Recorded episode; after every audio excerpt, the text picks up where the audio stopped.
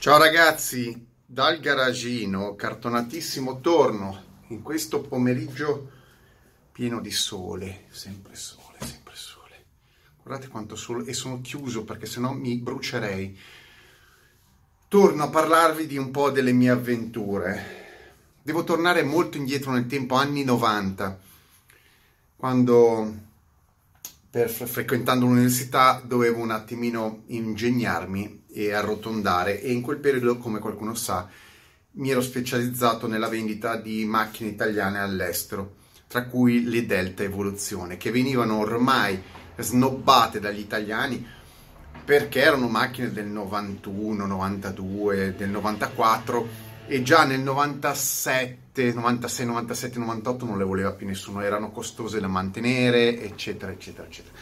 E allora il mio scopo era trovare i clienti in giro per il mondo, inglesi, giapponesi, le ho mandate dappertutto, in Norvegia, in Messico, eh, ho mandato le macchine dovunque, le Delta dovunque, grazie a internet, perché ero stato uno dei pionieri a lavorare con internet, con gli siti stranieri.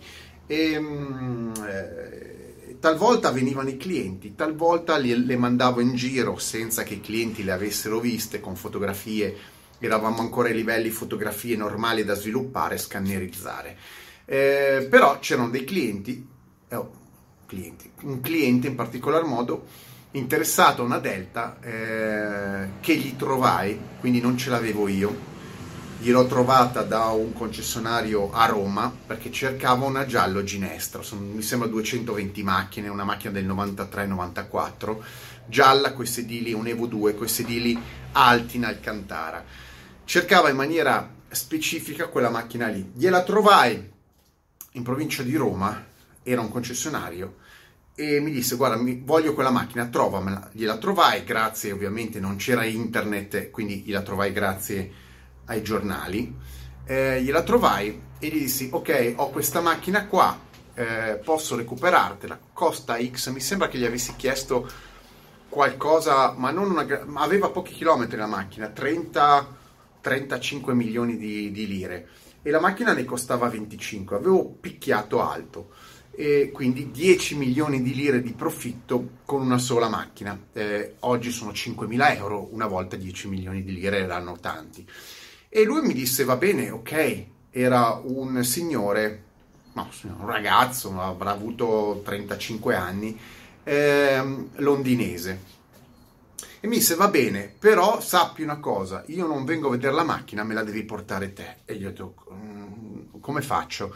Eh, la macchina eh, la devi pagare, ovviamente. Ho detto, no, se vuoi, guadagn- se vuoi venderla, tu, io ti mando 5 milioni di lire e allora la differenza non me la ricordo delle sterline 5, sono circa 5 milioni di lire me la porti come arrivi a Londra io te la pago cash cash parliamo degli anni 90 in sterline l'equivalente.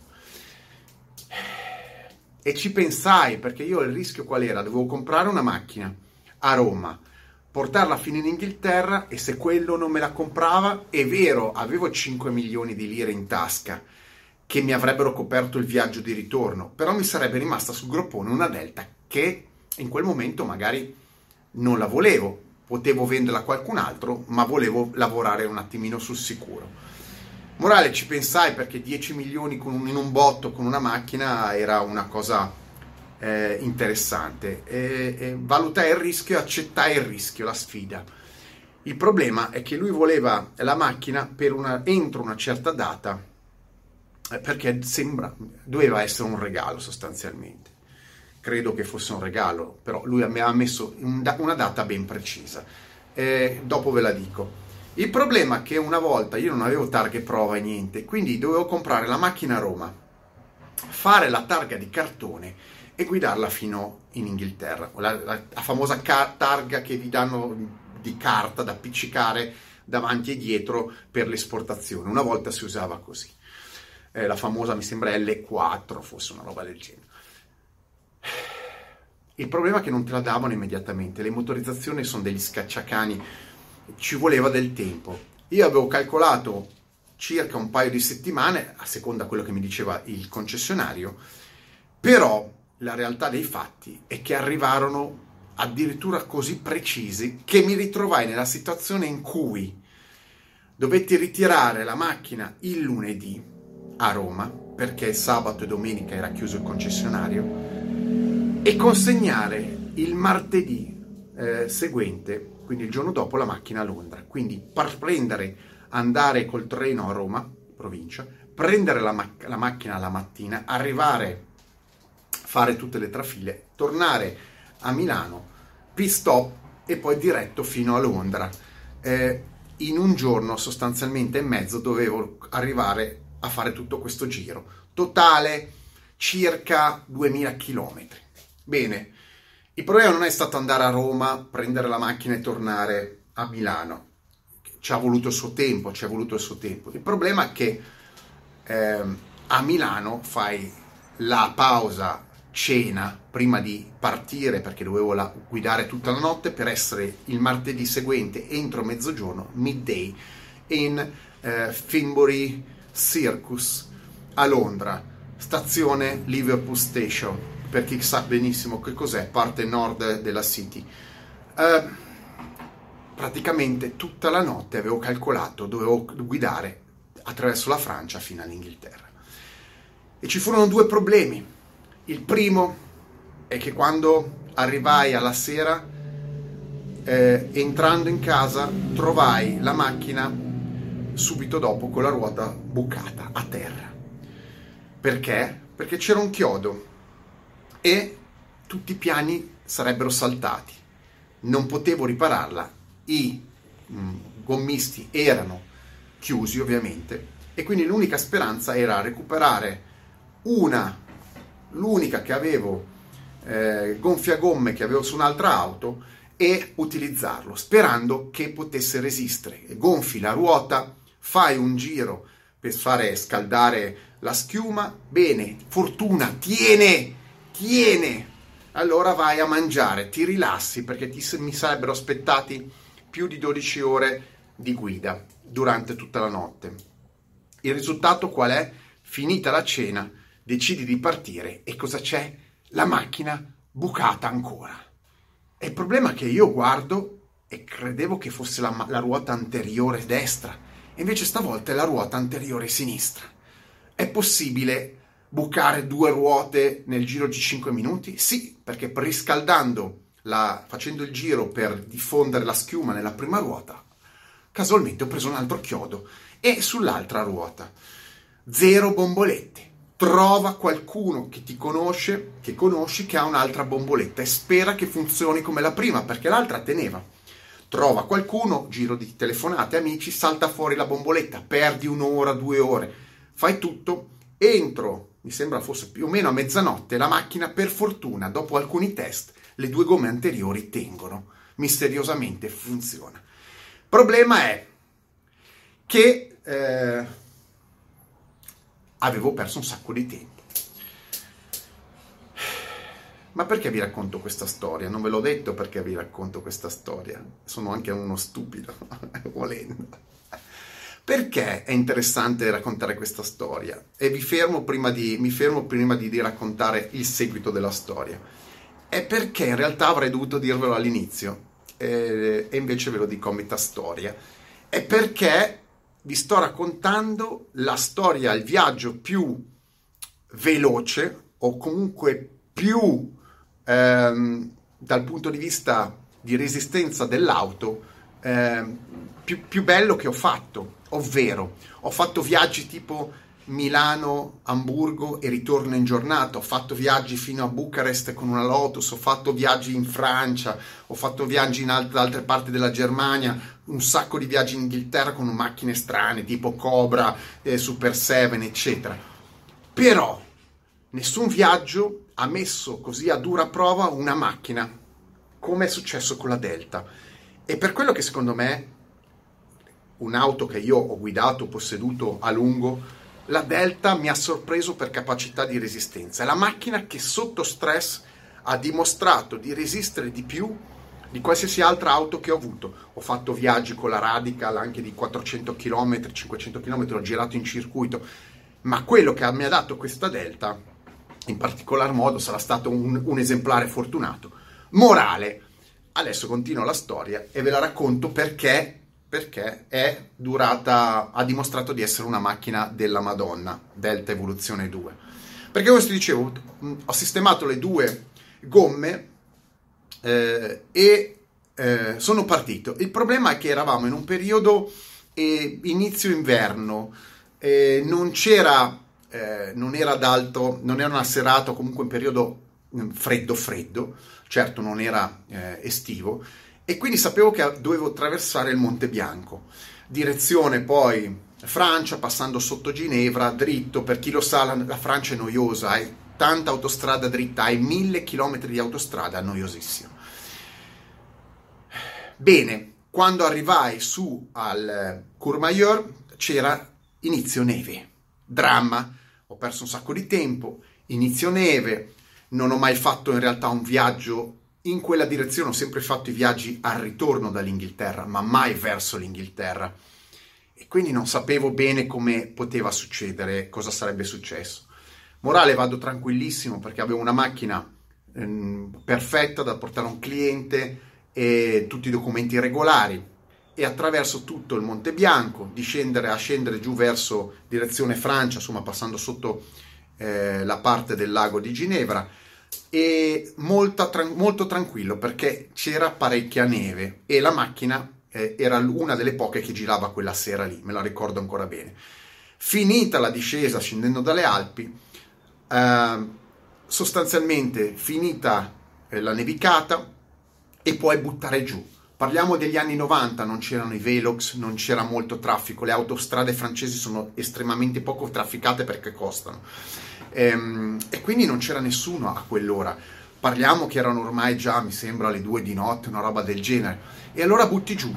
Butti giù perché sei in ritardo, sai che devi essere dentro le mezzogiorno in centro a Londra e la tabella io non avevo smartphone, non c'era internet, eccetera, c'era solo una semplice mappa cartacea e un'idea di tempo legato a quando io facevo i viaggi al contrario, non c'erano supporti tecnologici e quindi io dovevo calcolare a mente quanto tempo dovevo fare tra un, anche un, um, un quanto tempo mi mancava anche tra un rifornimento e l'altro, perché la Delta non ha un grandissimo serbatoio ed è una macchina che se schiacci consuma un casino. Però non potevo stare a calcolare e quindi giù tutto, dalla Francia, eh, si, ho tirato, eh, la macchina si è macinata qualcosa come mille chilometri lungo tutta la Francia a conta chilometri, cioè tachimetro, fondo scala. Il fondo scala della Delta è 240 all'ora. La macchina era fissa poi dipende, è chiaro che quando c'erano gli svincoli no, ma la macchina era costantemente fissa e chi sa, le, conosce le strade francesi sono sempre dritte, a 245, praticamente era fondo scala. E così, fino a che non finiva la benzina, benzinaio pieno, due minuti, tre minuti, il tempo che, che serviva e giù ancora, e così. Io, se non ricordo male, ho fatto qualcosa come sei o sette pieni in Francia per arrivare fino a Dover fine in Inghilterra. E ho visto tutta la notte e ho visto sorgere il sole. Ho visto eh, arrivare quando sono arrivato a Dover fino alle scogliere a Dover um, a Calais scusate vedendo le, le scogliere di Dover dall'altra parte ecco vi posso dire che mi sono tranquillizzato perché sapevo che c'era una, un'ora e mezza di traghetto l'avrei recuperata con il fuso. Quello che mi ha aiutato è il cambio di fuso recuperare un'ora era oro. E um, semplicemente quando ho messo piede eh, sulla, sul territorio inglese e sapevo che da lì, da Dover a Londra, al centro di Londra, probabilmente sarebbero state necessarie un'oretta, un'oretta e mezza col traffico, un'oretta e mezza col traffico, allora avevo calcolato che sarei stato dentro alle 12 a mezzogiorno. E in effetti fu così perché arrivai addirittura con un'ora di anticipo alle 11. Totale del viaggio, totale del viaggio praticamente eh, considerando il recupero del fuso, ma in realtà posso anche non, non, non, non considerarlo perché in realtà il viaggio è stato eh, unico, è di 10 ore e pochi, pochi minuti per fare 1300 km con una Delta Evoluzione 2 giallo ginestra.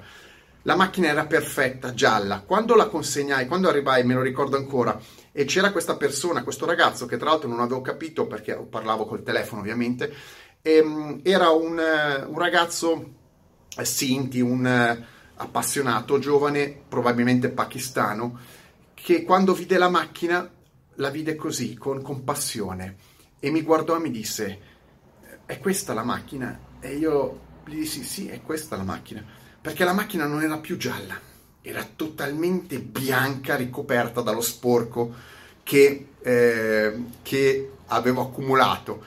E il problema è che anche le targhe, la targa anteriore non esisteva più, era di cartone e quindi sebbene coperta era stata mangiata dalla, dalla velocità o comunque dalla pioggia, dall'acqua, era rimasta solo leggibile la posteriore e nella fretta io non mi sono neanche preoccupato di lavare la macchina perché il mio pensiero era arrivare. Eh, sta di fatto che il ragazzo fece così col dito, sul dito, sulla macchina e sotto effettivamente la macchina era gialla.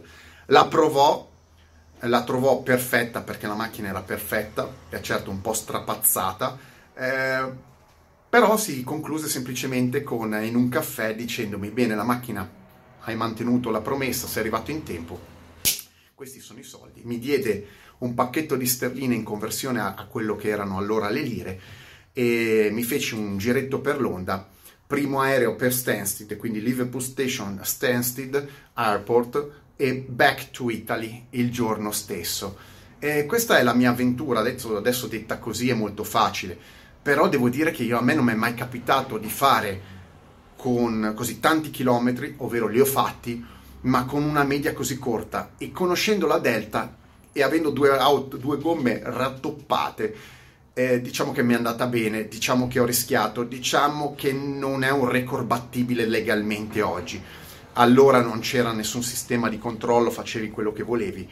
Oggi sarebbe francamente impossibile da rifare in Francia, ti, ti prenderebbero subito e soprattutto non lo consiglio. È un'avventura, è un ricordo mio, 10 ore, poco più di 10 ore, Milano, Londra, con una delta evoluzione, per me è un record difficilmente battibile.